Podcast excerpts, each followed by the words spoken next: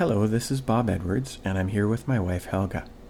For International Women's Day, we have decided to take a break from our study of the book of Genesis to highlight the manner in which a popular English translation of the Bible confuses patriarchy, the rule of men, with the will of God.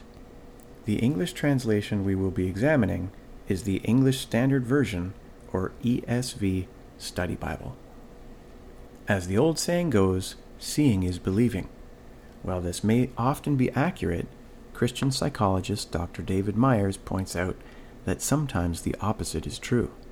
Believing becomes seeing. In other words, a person's beliefs, assumptions, and expectations can greatly influence that person's perception of reality. For example, someone who believes that men were meant to exercise authority over women may perceive the Bible to be teaching this when the actual text says nothing of the sort. Unfortunately, many examples of this distortion of reality can be found in the ESV Study Bible. The commentary throughout this translation portrays the rule of men as the will of God. At times, headings are added to the text of the ESV to reinforce this perception. In some instances, actual words and phrases that do not appear in the Bible's original languages are added to the text by the translators.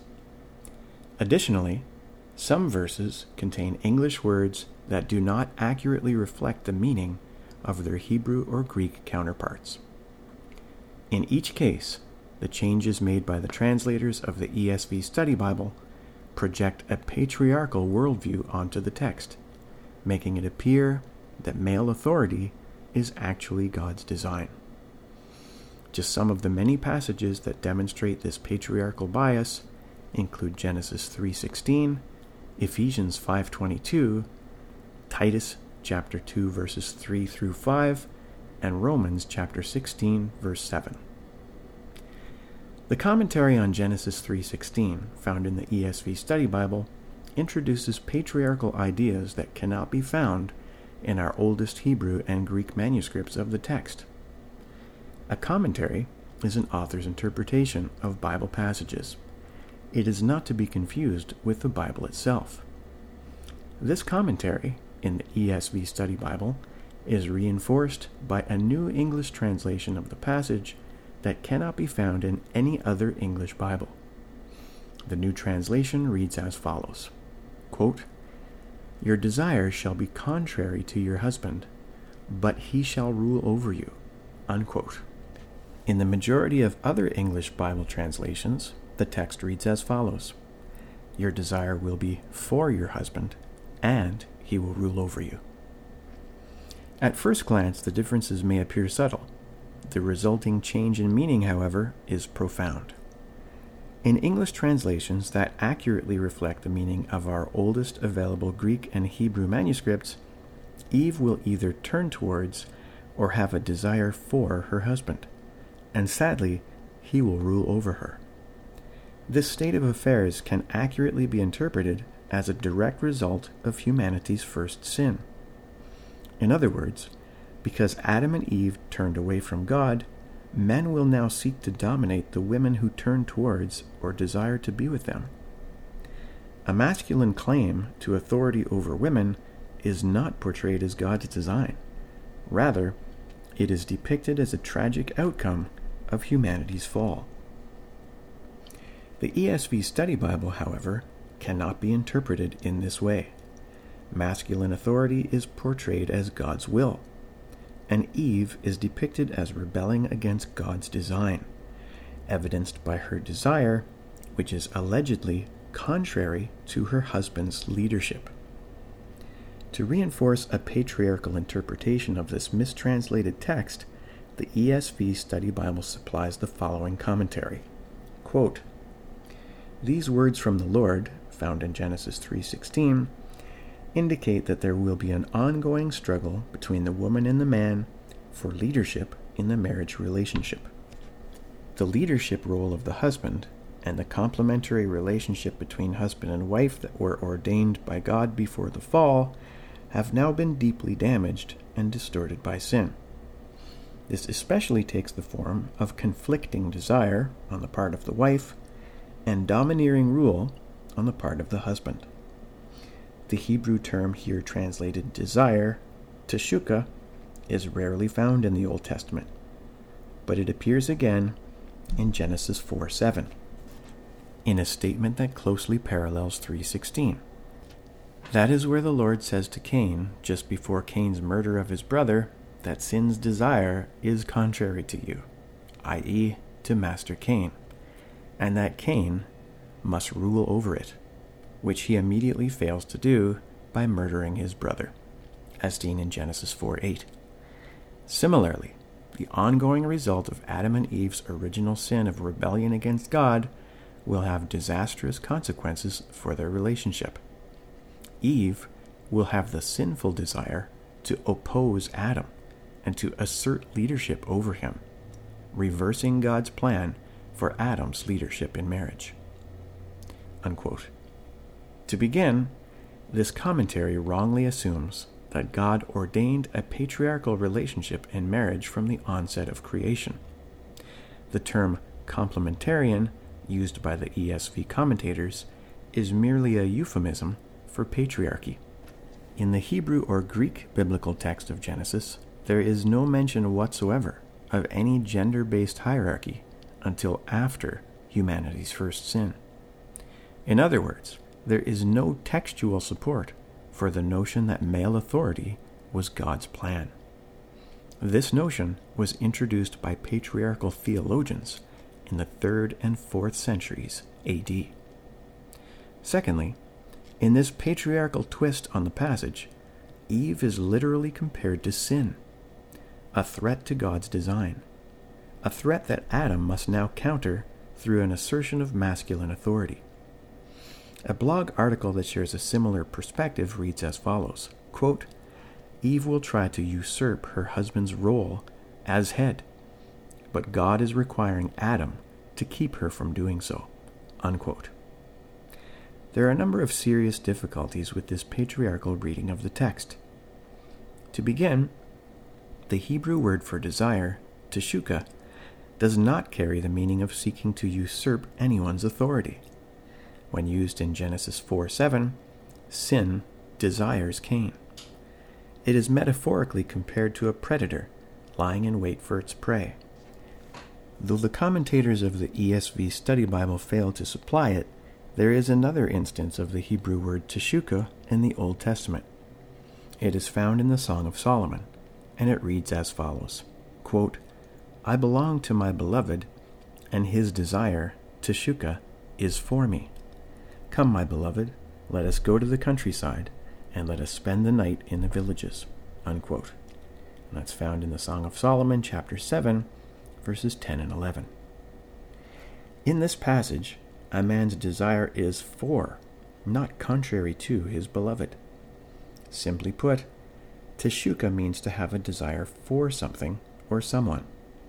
The nature of the desire, be it healthy or otherwise, is determined by context.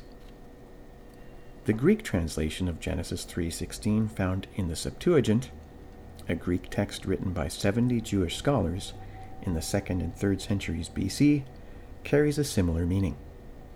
In place of teshuka, it uses the Greek word apostrophe.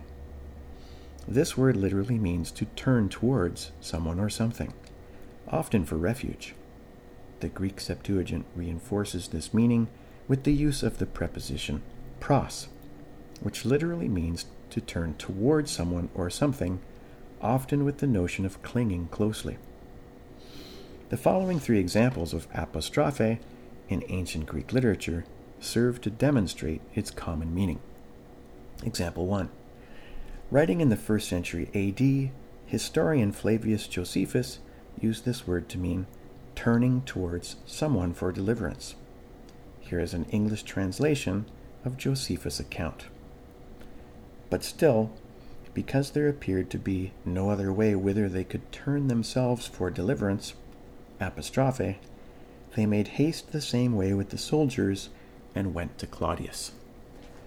In context, Roman senators who were previously opposed to the Emperor Claudius were deserted by the Roman army, with no other course available to them, they turned to Claudius for leniency, reaffirming their allegiance. Example number two. Born in the second century AD, a Greek philosopher named Philostratus used apostrophe in a similar manner. In this account, servants of a man named Herodes turned to the people of Athens as a haven. Quote, Since I have mentioned the will of Atticus, I must also record the reasons why Herodes offended the Athenians.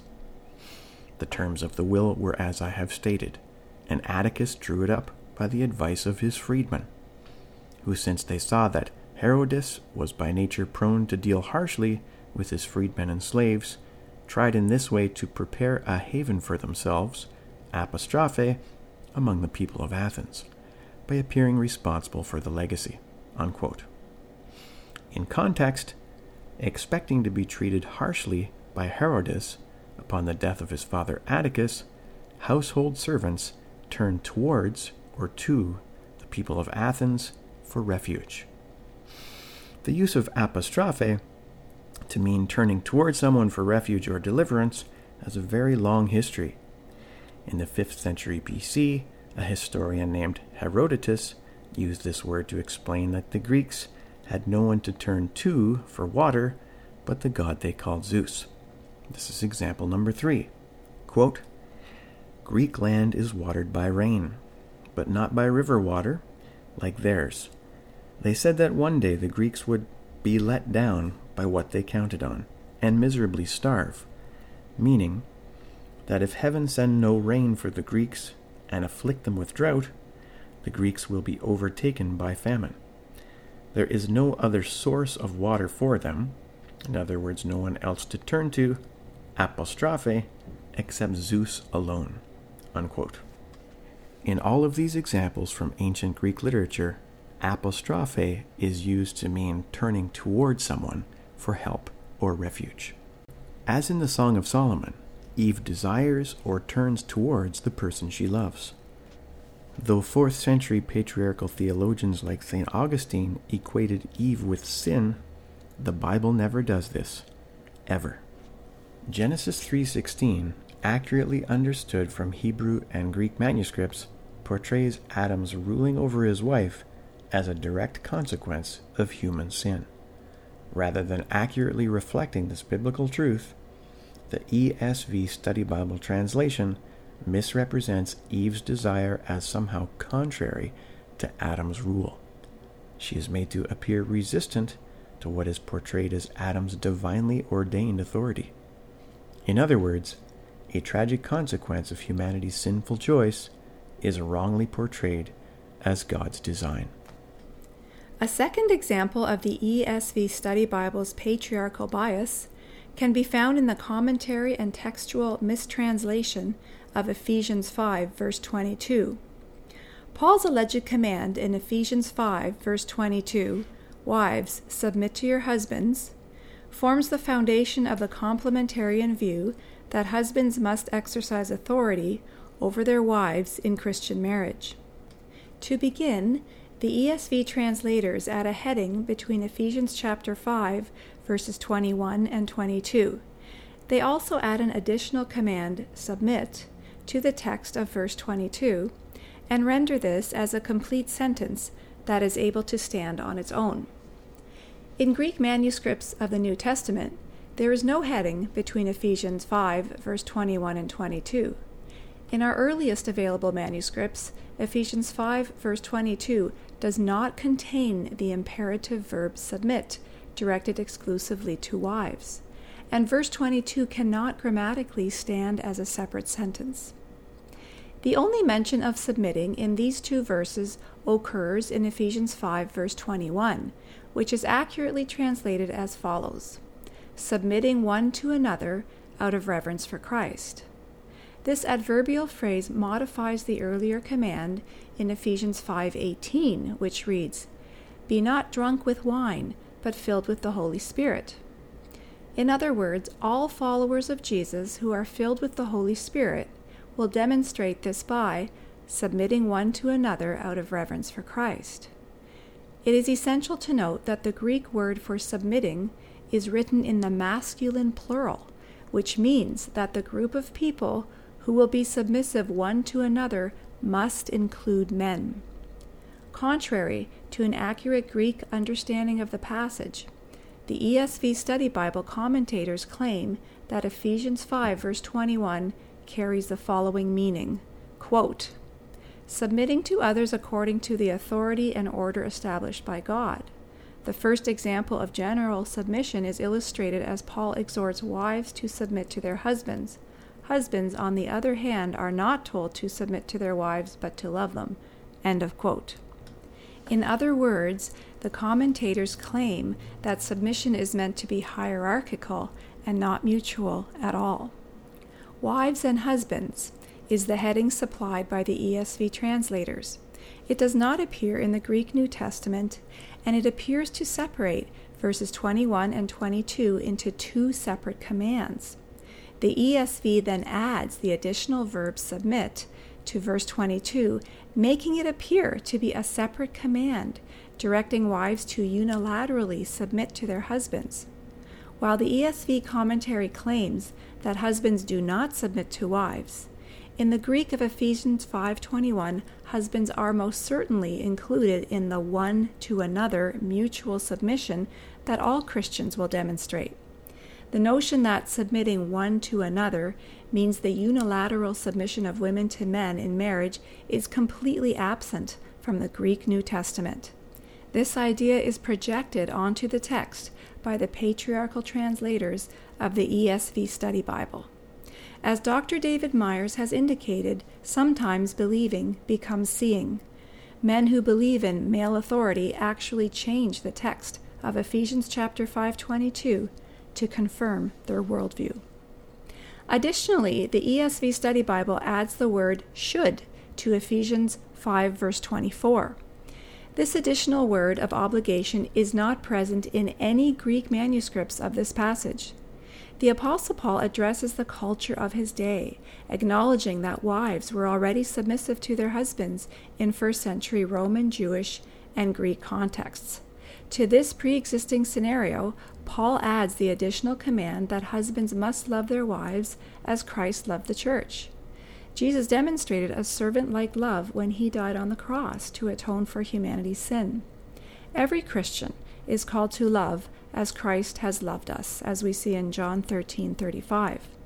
The apostle Paul teaches the same principle of mutual servanthood for all Christians in Philippians chapter 2, verses 5 to 8. Quote, "Let the same mind be in you that was in Christ Jesus, who though he was in the form of God, did not regard equality with God as something to be exploited, but emptied himself, taking the form of a slave, and being born in human likeness, and being found in human form, he humbled himself, and became obedient to the point of death, even death on a cross. End of quote. In this passage, Jesus lays aside any claim to divine authority, humbling himself in love for the benefit of the church. In Ephesians chapter 5, husbands are told to imitate Christ's example, loving and submitting one to another go hand in hand. They are not separate, gender based commands. In its original language and cultural context, how might we understand the Apostle Paul's overall message in Ephesians 5, verses 18 to 28? Be filled with the Spirit, submitting one to another, just as wives do to husbands, and just as the church does to Christ. Husbands, you ought also to love and serve your wives, just as Christ loved and served the church, giving his life for her on the cross. More information on changes made to Ephesians chapter 5 by patriarchal translators can be found in our Equality Workbook, Freedom in Christ from the Oppression of Patriarchy. Sadly, the commentators and translators of the ESV Study Bible also project their own patriarchal worldview onto the text of Titus chapter 2 verses 3 to 5. The ESV Study Bible translates the passage in the following manner Quote, Older women likewise are to be reverent in behavior, not slanderers or slaves to much wine. They are to teach what is good, and so train the young women to love their husbands and children, to be self controlled, pure, working at home, kind, and submissive to their own husbands, that the word of God may not be reviled. End of quote. The ESV Study Bible then supplies the following commentary Quote, Working at home does not prohibit working outside the home, but it does indicate that Paul expects wives to carry the primary responsibility for the day to day care of their homes and children. Yet this is to be done while being submissive to their own husbands, supporting their husband's leadership role in the family. See notes on Ephesians 5:22. End of quote. To begin with, it is important to note that the ESV Study Bible commentators use their own patriarchal misperception of Ephesians 5:22, which we have just examined, to support yet another patriarchal misperception concerning Titus 2 verses 3 to 5. In other words, they use one error to support another. In the Greek language found in Titus, young women are not told that they should be working at home. Rather, they are described in the Greek text as oikurgus, household stewards. Women in this culture were already household stewards by default. The passage does not prescribe such a role. Instead, it tells women who were already functioning as household stewards how to do this in a Christ like manner. They are instructed to be sober minded, pure, and kind. They are also expected to demonstrate the same Christ like attitude of submissive humility that all Christians are called upon to exemplify in Ephesians 5:21. In other words, women who found themselves in the role of household steward should honor the gospel message by demonstrating Christ like character. To assume this passage is prescribing the role of housekeeper to women is to misread the Greek language and take the passage out of its original context. Sadly, this is exactly what the commentators of the ESV Study Bible appear to do. In the Greek language of the New Testament, women who were already household stewards are simply instructed to be sober minded, pure, and kind. It appears the ESV Bible commentators are confusing the cultural backdrop of the Bible with the Bible's message. A fourth example of patriarchal bias can be found in the ESV Study Bible's handling of Romans 16, verse 7. The ESV translates the verse as follows quote, Greet Andronicus and Junia, my kinsmen and my fellow prisoners. They are well known to the apostles, and they were in Christ before me. End of quote. Already there is a significant error in translation. The Greek New Testament states that Junia, a woman's name, was notable among the apostles. In other words, she herself was a notable apostle. The Greek preposition properly translated among is en. Most commonly, New Testament authors use this preposition to mean in when dealing in the singular and among when dealing in the plural. Looking at the New American Standard Version of the Bible, en is translated as to on exactly zero occasions. In other words, New Testament writers, including the Apostle Paul, did not use this preposition to mean to. To say that Junia was well known to, or more properly by, the apostles, Paul would have likely used the preposition hupo, as he does in 1 Corinthians 8 3, which reads, But whoever loves God is known by hupo, God. To use en to mean to or by would be completely inconsistent with his style of writing throughout his epistles. Furthermore, our oldest available Latin translation of this passage renders Junia as Juniam, a woman's name, and refers to her as nobilis in apostolis, noble among the apostles. A fourth century commentary written by John Chrysostom refers to Junia the Apostle in the following terms quote, Oh, how great is the devotion of this woman, that she should be counted worthy even to be called an apostle. End of quote. The ESV Study Bible also mentions that Junia may have been a man named Junius. There is no evidence to support this patriarchal assumption. It also claims that even if she was perhaps an apostle, as mounting evidence dusts, this word, in the case of Junia, would only mean that she was a messenger, not an actual New Testament apostle with teaching and leadership authority. Sadly, the ESV commentators offer no evidence to support this claim. It seems that they simply cannot imagine Junia being an early church apostle because she was a woman. In other words, their own patriarchal bias is used to exclude her from the position assigned to her by our earliest Bible translators and commentators. Sadly, there are many more instances where the ESV Study Bible uses patriarchal language, where ancient Hebrew, Greek, and Aramaic manuscripts of the Bible do not. The four examples we have just examined should serve to illustrate that the ESV Study Bible confuses the human tradition of patriarchy, or the rule of men, with the will of God. Bible translators and commentators who believe that God made men to exercise authority over women wrongly perceive the Bible to be saying this, when the biblical text itself says nothing of the sort.